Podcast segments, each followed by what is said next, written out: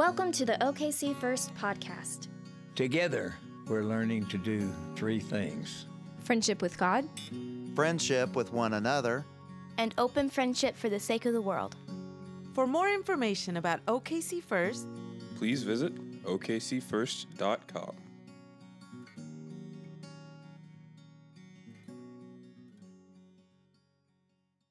Today's scripture comes from John chapter 4, verses 5 through 26. So he came to a Samaritan city called Sychar, near the plot of ground that Jacob had given to his son Joseph. Jacob's well was there, and Jesus, tired out by his journey, was sitting by the well. It was about noon. A Samaritan woman came to draw water, and Jesus said to her, Give me a drink. His disciples had gone to the city to buy food. The Samaritan woman said to him, How is it that you, a Jew, ask a drink of me, a woman of Samaria? Jews do not share things in common with Samaritans. Jesus answered her, If you knew the gift of God and who it is that is saying to you, Give me a drink, you would have asked him, and he would have given you living water. The woman said to him, Sir, you have no bucket, and the well is deep. Where do you get that living water? Are you greater than our ancestor Jacob, who gave us the well, and with his sons and his flocks drank from it? Jesus said to her, Everyone who drinks of this water will be thirsty again, but those who drink of the water that I will give them will never be thirsty. The water that I will give will become in them a spring of water gushing up to eternal life. The woman said to him, Sir, give me this water so that, so that I may never be thirsty or have to call or have to keep coming here to draw water. Jesus said to her, Go, call your husband and come back. The woman answered him, I have no husband. Jesus said to her, You are right in saying, I have no husband, for you have had five husbands, and the one you have now is not your husband. What you have said is true. The woman said to him, Sir, I see that you are a prophet. Our ancestors worshipped on this mountain, but you say that the place where people must worship is in Jerusalem. Jesus said to her, Woman, believe me, the hour is coming when you will worship the Father neither on this mountain nor in Jerusalem. You worship what you do not know. We worship what we know, for salvation is from the Jews. But the hour is coming, and is now here, when the true worshippers will worship the Father in spirit and truth, for the Father seeks such as these to worship him. God is spirit, and those who worship him must worship in spirit and truth. The woman said to him, I know that Messiah is coming, who is called Christ. When he comes, he will proclaim all things to us. Jesus said to her, I am he, the one who is speaking to you. This is the word of the Lord. Thanks be to God. Good job. Eliza, great job reading. Where'd you go? Oh, Hermione Granger couldn't have done it better. Great job reading scripture. My goodness. And I, with the junior leader myself, there's nothing quite like being led in worship by your own child. So thank you for Lisa and Tamara for working together and allowing this to be a place where that can happen. And in a few moments, we're going to have Eucharist. And the preacher's probably going to talk longer than he wants. Uh, but we're going to be led in Eucharist by our kids um, and some of their guardians or parents. So, so very special. Well, my name is Jason Smith. I'm the associate pastor here at OKC First Church of the Nazarene, and I'm so glad I get to be one of your pastors. Pastor John Middendorf is out of town this week, and he's been leading us through this sermon series, Jesus the Truth. Now, when it's Spring Forward Sunday, on the first Sunday of spring break, the preacher kind of gets to do whatever he wants, though, right? Uh, and I want to say thank you for being here. And I gotta say, before we get to our text, and I promise you, for those of you who are, are my non sports fans, we will tie this into Jesus. and most of you know I try to tie everything into Jesus, right? always on the lookout for where the Spirit might lead. But I gotta say, I love basketball. I love basketball. And if there's ever gonna be a sermon that's basketball focused, it should be this Sunday. The Thunder are playing better than they have in years, and the potential is just so exciting for the future. Who's excited for both Jalen Williams? I mean, my goodness. I get J Dub, I just can't get enough. I just, the way he plays, he should have been the number one pick. And we got the number two just getting healthy. Can't wait for Chet. Southern Nazarene University, the men's and women's basketball teams both made the national tournament. Incredible. Incredible. The men last night won their game in the first round and played tonight for a chance to go to the Sweet 16. They're playing in Northwest Missouri. They're playing the number one seed at their place, two time defending national champions. And I know some of you SNU basketball fans, you think upset night. It's upset night tonight for SNU Crimson Storm. And then you've got March Madness. I mean, I've been watching my, my family. There is, from Thanksgiving until the end of the NBA Finals, there is a basketball game on TV at my house. That's we don't. I say we don't watch TV. We don't watch shows. We don't watch things like. But there's always a basketball game. yes, we do watch TV. It's just a basketball game, and those brackets are going to come out, and we're going to be leaning into March Madness. And so some of you think that's somewhat of a national holiday, and I think so too. And so, but we're here not to talk about that. We're here to talk about high school state tournament basketball. Oh, I got a couple of whistles, and I'm excited. See, in 2008, I became just so into Oklahoma high school basketball. There were two players, Rodney Clark and Keiton Page. And I know there are people who are watching online, and I know that because they're sick, I know that there are people who are here. But, but man, my OSU fans, Keiton Page, does it get better than Keiton Page? And I walked into the big house, which is the Jim Norick uh, arena down at the state fairgrounds. They call it the Big House, where they play all the state final games forever. I walked into that gym not knowing anything about it. And I walked in and I sat next to this old couple for the OCS Pawnee final on Championship Saturday. And this kid, this kid, look, just a little kid, right, from Pawnee. He goes for 54 points in the state title game. His team scores over 90 points, and I am hooked on Oklahoma high school basketball at the state tournament. For those of you who don't know, in high school, there are only eight minute quarters. That's 32 minutes of actual basketball playing time. And this kid scored 54 in the state title game. Uh, Rodney holds the record for most points scored in a game at 60 and the, at, the, at the men's level. And don't get me started on the six on six women's records. We don't have time for that conversation.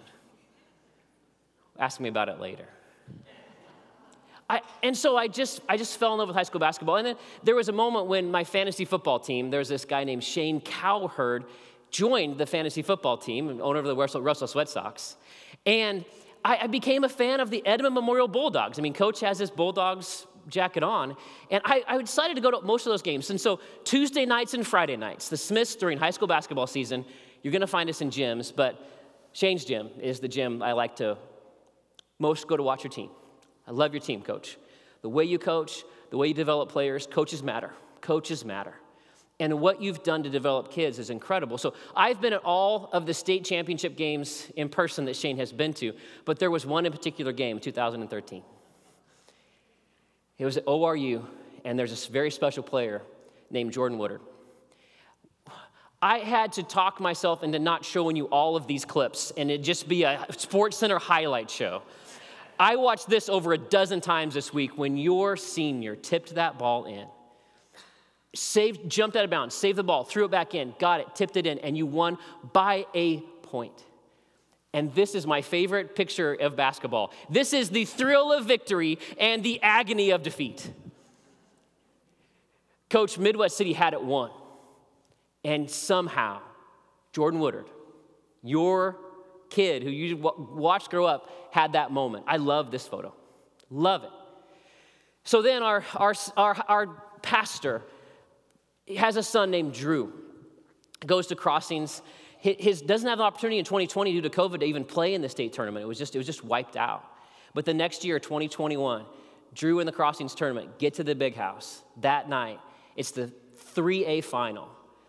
And it's a, it's a tie game and somehow crossings, Cal Furnish, some of you have followed Cal.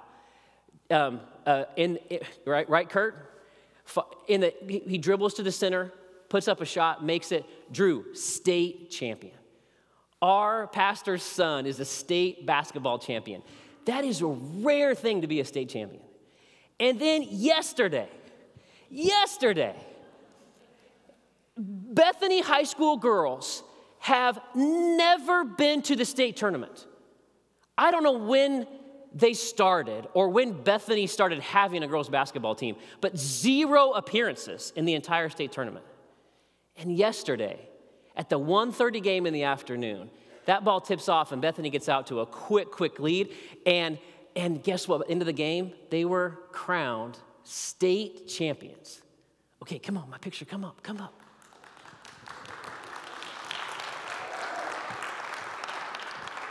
We, ah, ah, ah, you're state champion. So I need to point it at my computer. Thank you, Tamara. Ava, can you stand up and can we give you a round of applause with that state champion medal around your neck?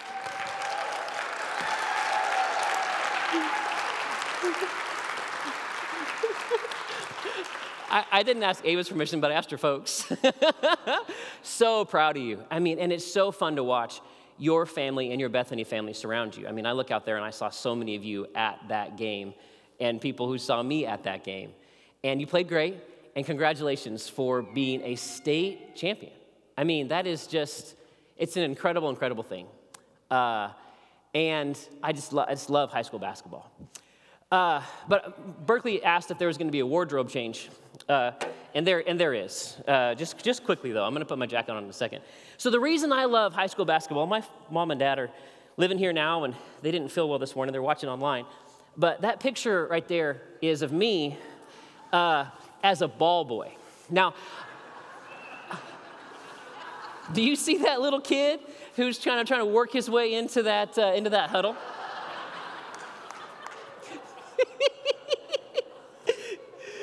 That's me. That's me right there.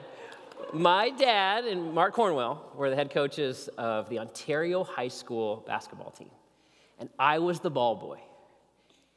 And so this is my letter jacket. I did not letter in basketball, lettered in golf. Uh, and there's my Tigers on the back. I do have my state championship medal right there when we won golf my, my junior year. But I grew up not loving golf, loving basketball. And my dad and Mark qualified to go to state. I remember twice, and I need, should have, I've been watching basketball with my dad all week. The last two weeks we've been watching basketball. But what I remember is this little town of Ontario, Oregon, making the state tournament. Now, the state tournament was in Eugene on the home of the University of Oregon Ducks, played at Mac Court. Nothing got better than going to Mac Court. We would, the whole town, when we made it to state, the whole town. We, you cannot get further from Eugene, Oregon than Ontario, Oregon. I, where I grew up, we grew up on the Snake River, the river that divided Oregon and Idaho. And so, as far away as you can get, we would get in our cars and vans and buses, and we would drive from Ontario all the way to the big city of Portland and Eugene. And being on that court is some of the greatest memories of my whole life. And some of you who know how much I like to do laundry will love this photo because it's the only other one I could find of me being a ball boy. I'm folding the laundry of the players uh, after, they, uh, after they took off their warm ups. And somebody said that might look like Berkeley Smith a little bit uh, if Berkeley would have put glasses on. I love, I love, I love high school state basketball. But there's something you need to know about Ontario. So look at this beautiful jacket. I mean, cardinal and corn, just gorgeous. And we had a rival that was the, just the town over called Vale, Oregon. Ugh, I kind of throw up on my mouth a little bit when I hear the word Vale, Oregon. Just disgusting, black and white, just people from the country.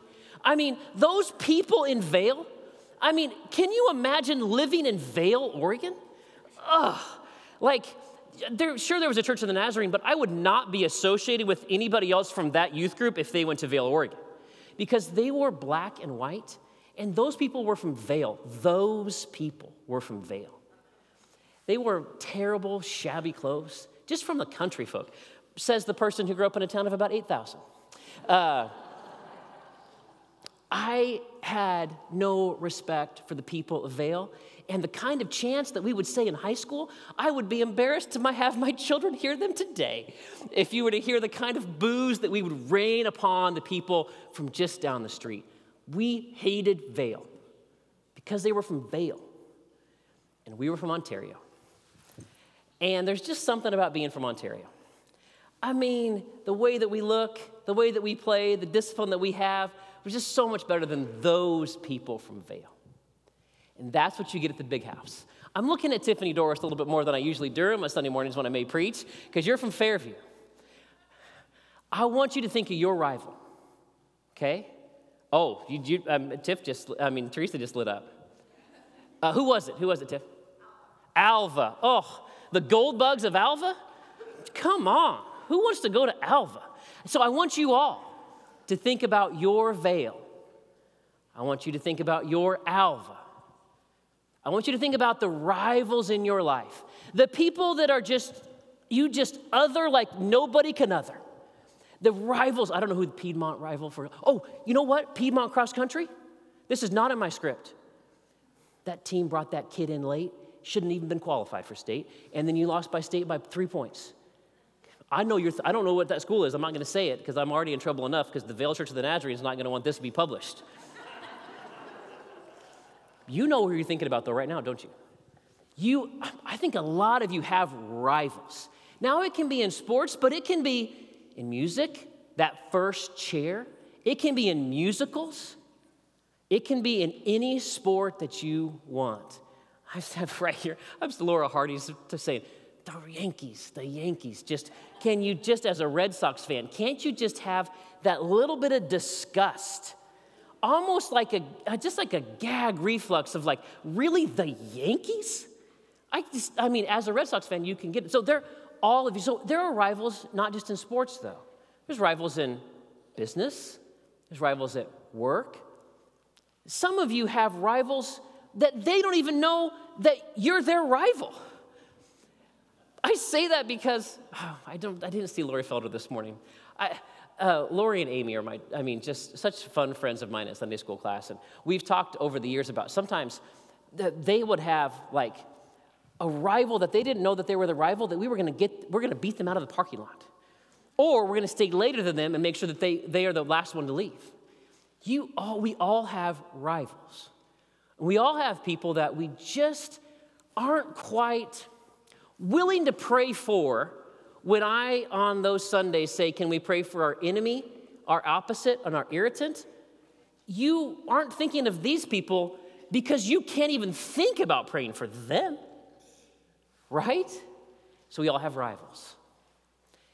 And this passage today is so interesting because I think that we culturally find ways to create boundaries and borders.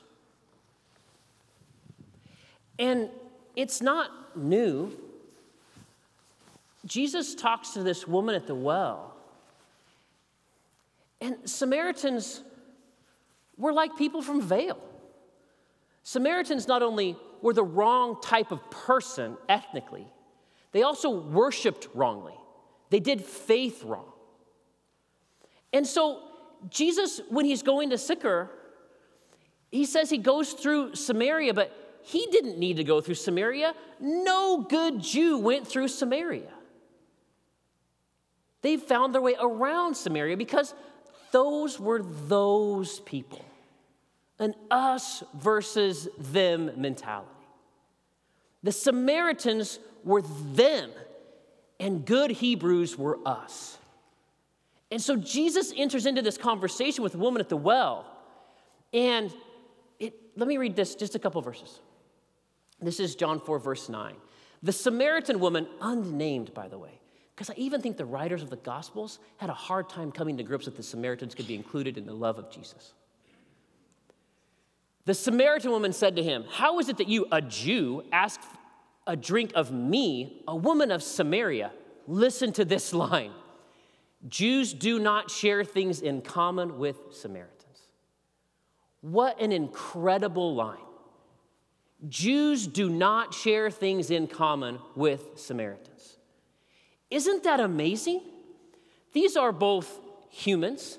They live in the same part of the world. They have the same ancestor, Jacob. They're drawing water from the same well. Jesus knows this Jacob. And yet you've got this line the writer of the Gospels is saying, ah, We have nothing in common with them and yet they have everything in common.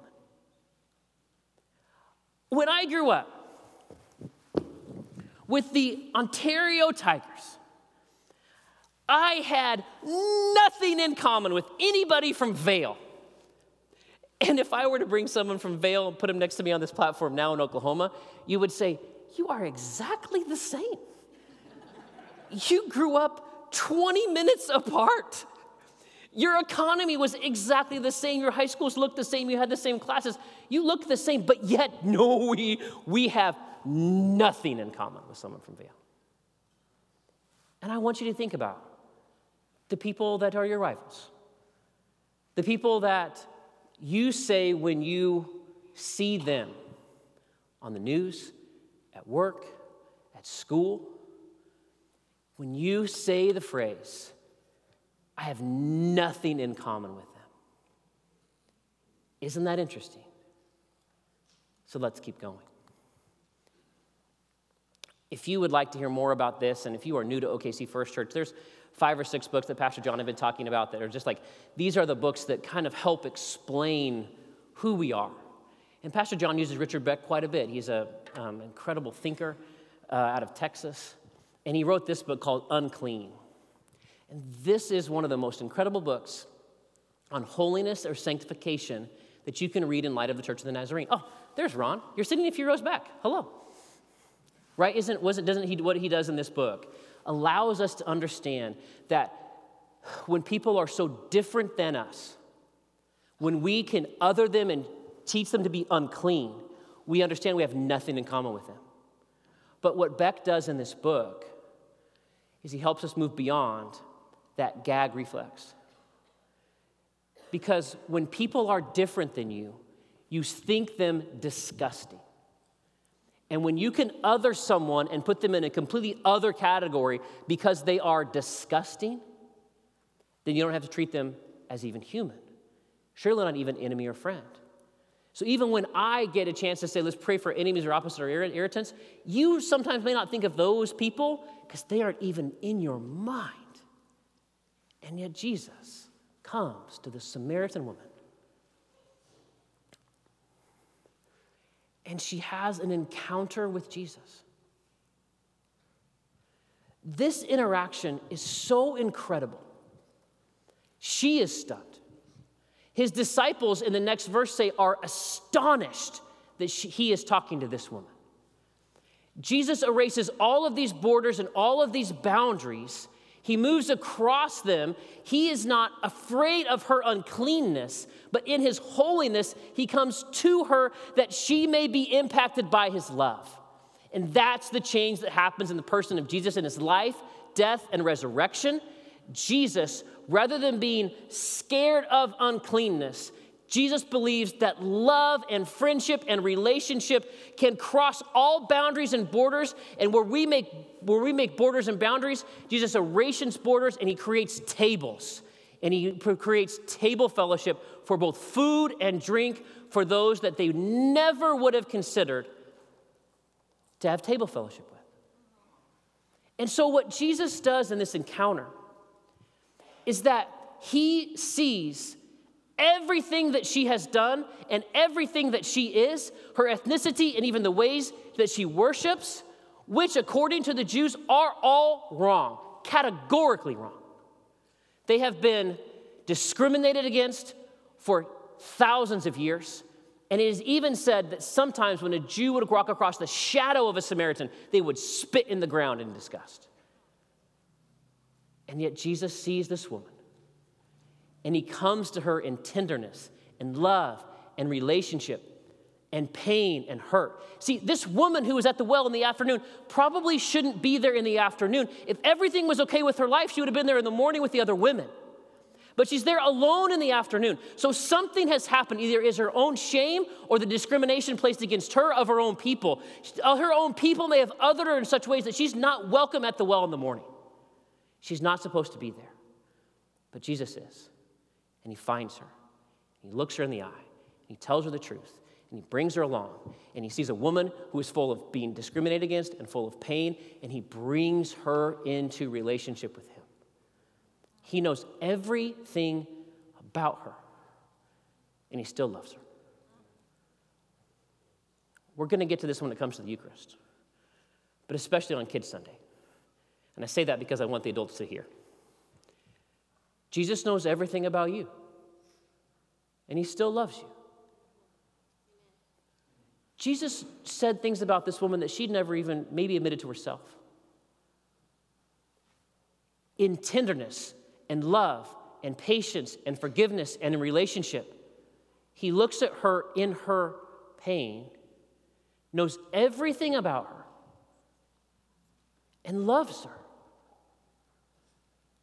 And you guys, Jesus knows everything about you, everything that you've done and everything that you are, everything that you're going through, and loves you. Doesn't shy away from you, moves towards you, isn't afraid of you, but yet is looking for relationship. And some of you right now, like the woman at the well, would say, if someone I'm close to, if my mom, if my dad, if my spouse, if my best friend, if my pastor knew everything about me, they would not love me.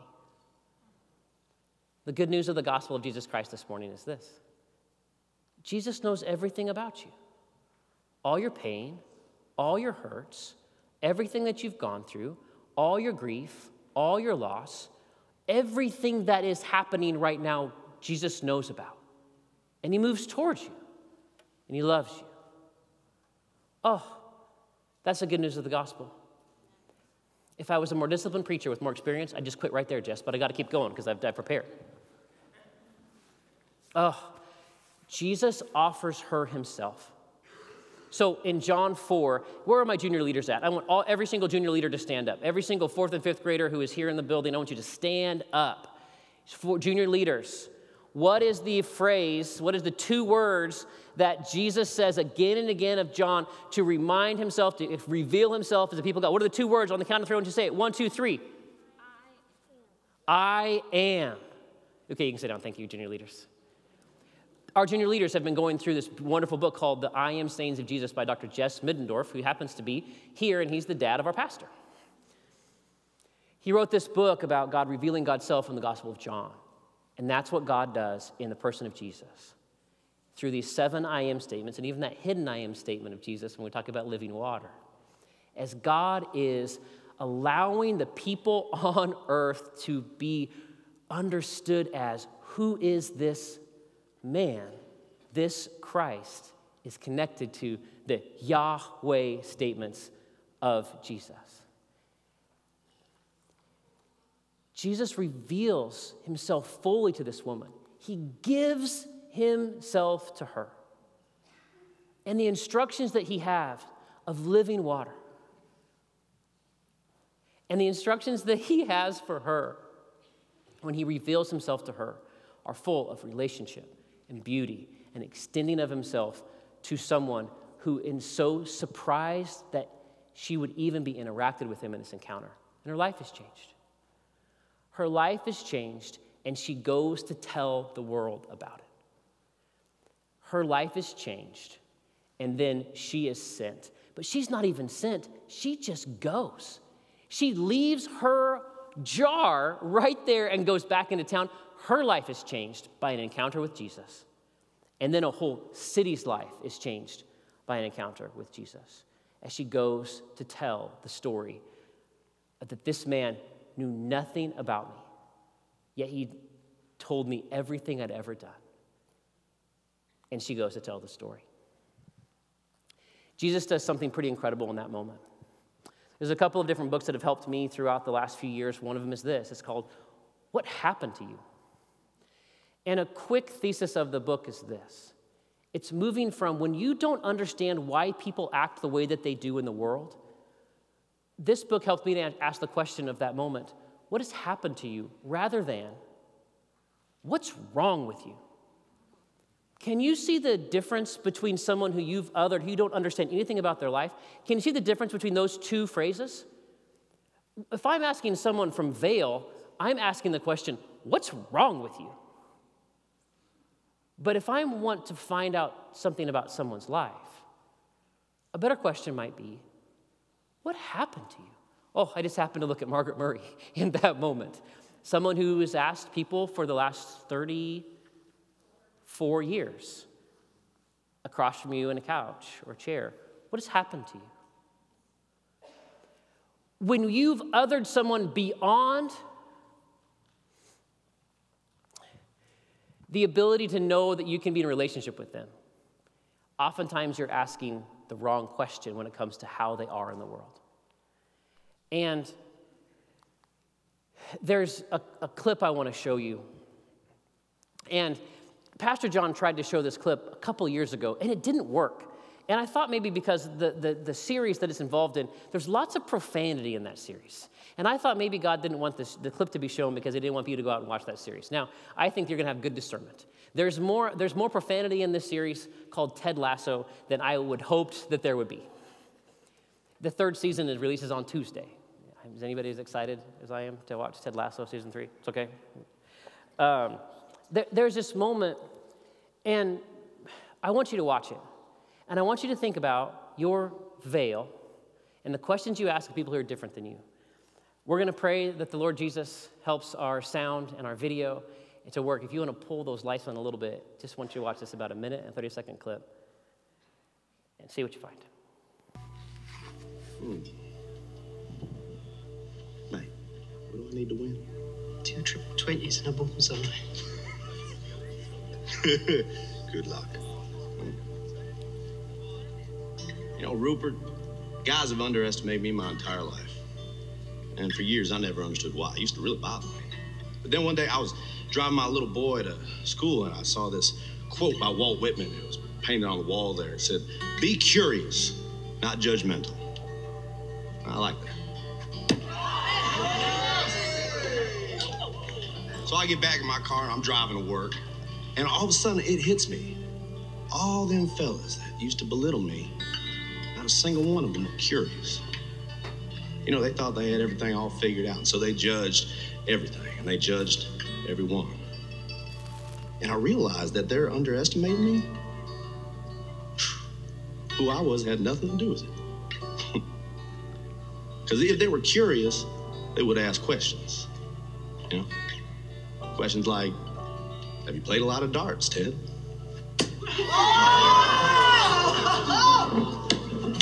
Which I would have answered, Yes, sir. Every Sunday afternoon at a sports bar with my father from age 10 till I was 16 when he passed away.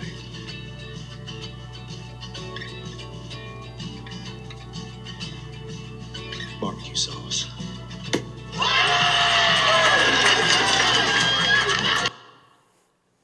Oh, man. If I was going to make you watch um, high school basketball clips, I also made you watch quite a few more of those clips as well. So, that line that he attributes to Walt Whitman be curious, not judgmental. Pastor John lead into that a couple years ago when he was going through this series about curiosity. And I, couldn't, I kept coming back to it all week long.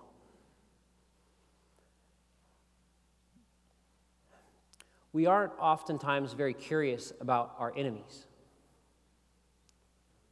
we oftentimes find ourselves to be more judgmental. And I think Jesus shows us a way in that moment at the woman at, with the woman at the well. He brings to her relationship, good questions, conversation. Pastor Ken's reading a book right now that I didn't want to put it up on the screen because I've not finished it myself, but I've started reading it.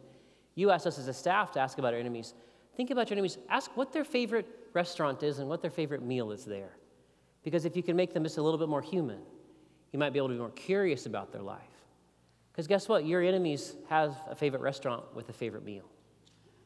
And if you can think about them as humans, as people, as potential people who are us rather than just them. And so, we started with basketball and we're going to end with basketball. Something um, pretty special happened this week on, on Tuesday in the Dale Wister game. Uh, Dale is incredible. My, my, favorite team to watch this year, Kurt, I sure did like watching Jaden Nickens at Millwood, but he was hurt so much. The Dale team and the, the Forsyth kid really caught my attention.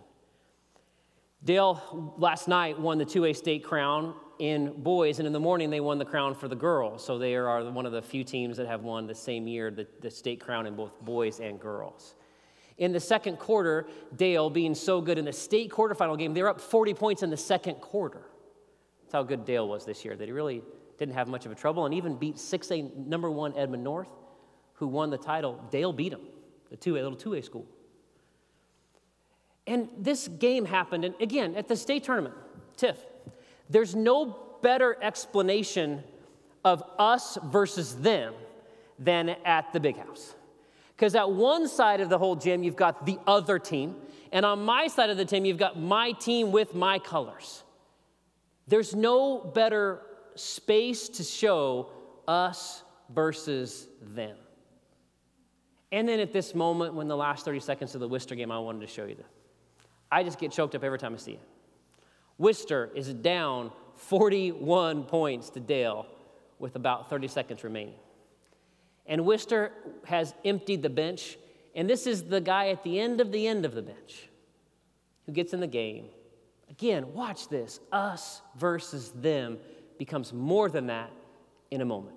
Check out this highlight from the state championship game and the quarterfinal game on Tuesday.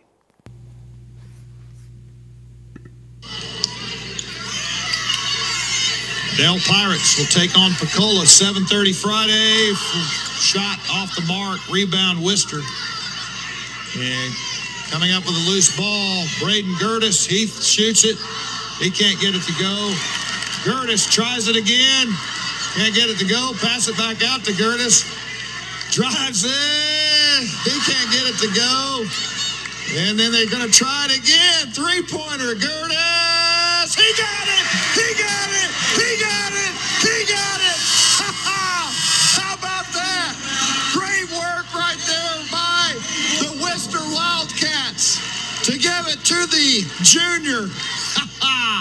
you got to love it. Look at that. This pass back out to him. You got to love it. Getting a three pointer in the state tournament. Oh my, that's what it's all about right there, folks.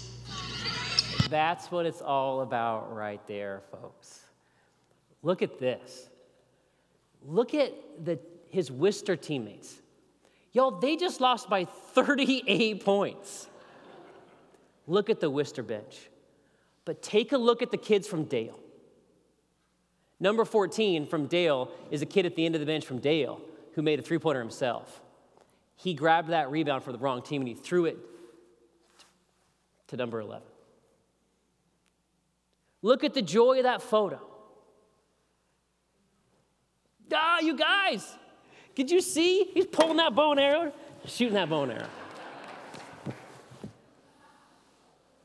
Look at the joy of that face. I get us versus them better than anybody. I still don't like people from Vale. And if Gene Bates, you're watching this right now, I, I love you with all my heart, but my goodness, sometimes it's hard to trust you. I hope Gene watches this someday.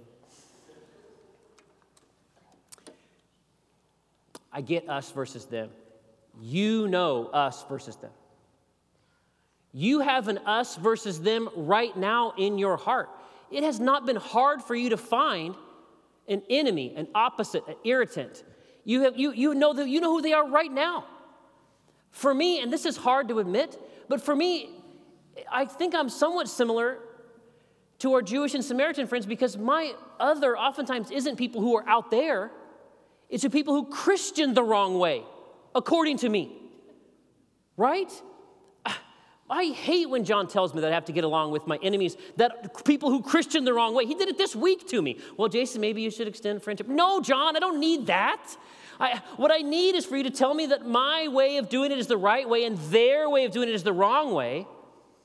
And yet, my pastor brings me back to say, no, well, maybe you should extend grace and friendship with them. Well, I don't like that. And I don't like that I got this scripture to preach from this morning, for, for goodness sakes. Because you all know who the other is. You all know who your them is. And sometimes those them are people who you say, I have nothing in common with them. But guess what? You probably do. And they probably have a favorite meal at a favorite restaurant. And you might like it. I have a really hard time with people who Christian differently than I do. And I'm sorry. And I need to get better at extending grace and forgiveness and embrace for people who I so easily other. I have said about Christians, I have nothing in common with them. I have more in common with people who have never thought about Jesus than I do those Christians. Why do I keep talking? I keep indicting myself right now in front of the whole congregation. I should just stop talking. Because what Jesus does is he forgives us and he calls us and he transforms us and he enters into grace with us and he knows everything we've ever done and still loves us and he invites us to a table. He doesn't draw lines and create borders, he extends grace and invites you to a table. So if you are one of those junior leaders helping this morning, would you come and Pastor Kristen is going to distribute these elements and we're going to come to a, moment of, of grace. And so this is something we do each week. And if you are a guest here in the room, um, this is available to everybody. If you know that you need God in your life, we participate in an open table. You don't have to be necessarily a member. I'll say this because I'm not the senior pastor. You don't necessarily even have to be Christian. You just know that you need the grace and love of God because you may be transformed here. So let me pray as Kristen is able to distribute these elements, and then we'll continue with our liturgy this morning. Jesus, we ask that you would bless these elements and that you would transform them into the very means of grace for our transformation. That God, you would take this bread and take this cup, and that God, that we would be transformed to love transformed by you. And know that, God, that you know everything about us, and yet you extend your whole self to us, that we might worship in spirit and in truth and in relationship with you. That you give your whole self to us, and you've done that in the cross. And so, God, we ask that you would bless and transform these elements. Amen. In a few moments, you're going to be, have the opportunity to take Eucharist, the Lord's Supper, communion together with this morning. I'm going to ask you that when it's kind of time for your row, you'll kind of know when that time is. If you would stand and go to your left and come down, um, here you're going to have Kyle's going to be placing a piece of matzah cracker, tying us to that Old Testament story, that unleavened bread. And it's a gluten free matzah bread for those of you who need that for your life. If you could please come down with open palms like this, receiving this as a gift, something that you cannot take or grab, but you've been invited to this moment. And then if you would then take that piece of matzah cracker and dip it, and Harley will be here. If you just dip it just a little bit, not all the way into your fingers. Did they get your name right, Harley? Good. Um, dip that in there, and then partake of that bread. Sometimes those squares are a little bit big in this kind of continuing to be this kind of COVID area to make sure no one dips their fingers in there. So if you need to finish that piece of um, cracker on the way back to your seat, that's okay. And then you can do whatever you like. This is a place for you to pray. We have called these altars, and then there's these healing benches we have as well. Something that we want to keep saying. If you, because of your health, need to sit on that bench rather than kneel at that bench, that's very appropriate. And someone will come and sit beside you or kneel with you and pray with you. Um, and then, oh, living water. If you've been baptized, and even if you haven't, this, this little bowl here is to remind you, to jolt you, to remember what God has done in your baptism, created a new creation, a new life. And that you will remember that baptism and then be commissioned to a way of life that embodies that baptism for the world, like living water. And so, if you would like this to be something due to health, COVID, the flu, whatever you need in your life, there's also these little prepackaged communion cups. They're going to be at each entrance and especially in the back, back there by Casey. If you would like that rather than this experience here, you can have that as well. We believe God loves it all. But I think most of all, God loves this moment, which you're invited to no matter who you are or what you've done to be loved by God. And the other incredible thing about the Eucharist is that as we take this meal together, we are saying we are all one body. All the differences that we have, all the different ways we go about being and following Jesus, It's in this moment every week where we say, you know what? We may have a ton of differences. But you know what? Jesus brings us together in unity to be one. It's a miracle every week. You get invited to relationship, and then you get invited to be in relationship with everybody. So on the night that he was betrayed, Jesus took bread and he broke it and he gave it to his disciples, saying, Take and eat, do this in remembrance of me. And on that same night, he took the cup, and after giving thanks, he redefined it as the new covenant for the forgiveness of sins. Oh, and he says, Take and drink in remembrance of me. And so, Jesus, we thank you for the invitation and for the opportunity to be transformed into your body as one body of Christ. So, Jesus, bless these moments. It transforms our lives by your grace and this meal that you've invited us to. It's your name we pray. Amen. And now, when it's your time, when this time comes for your row, you can please stand and come forward. And we'll continue our service and prayers in a moment, but you are invited to the table.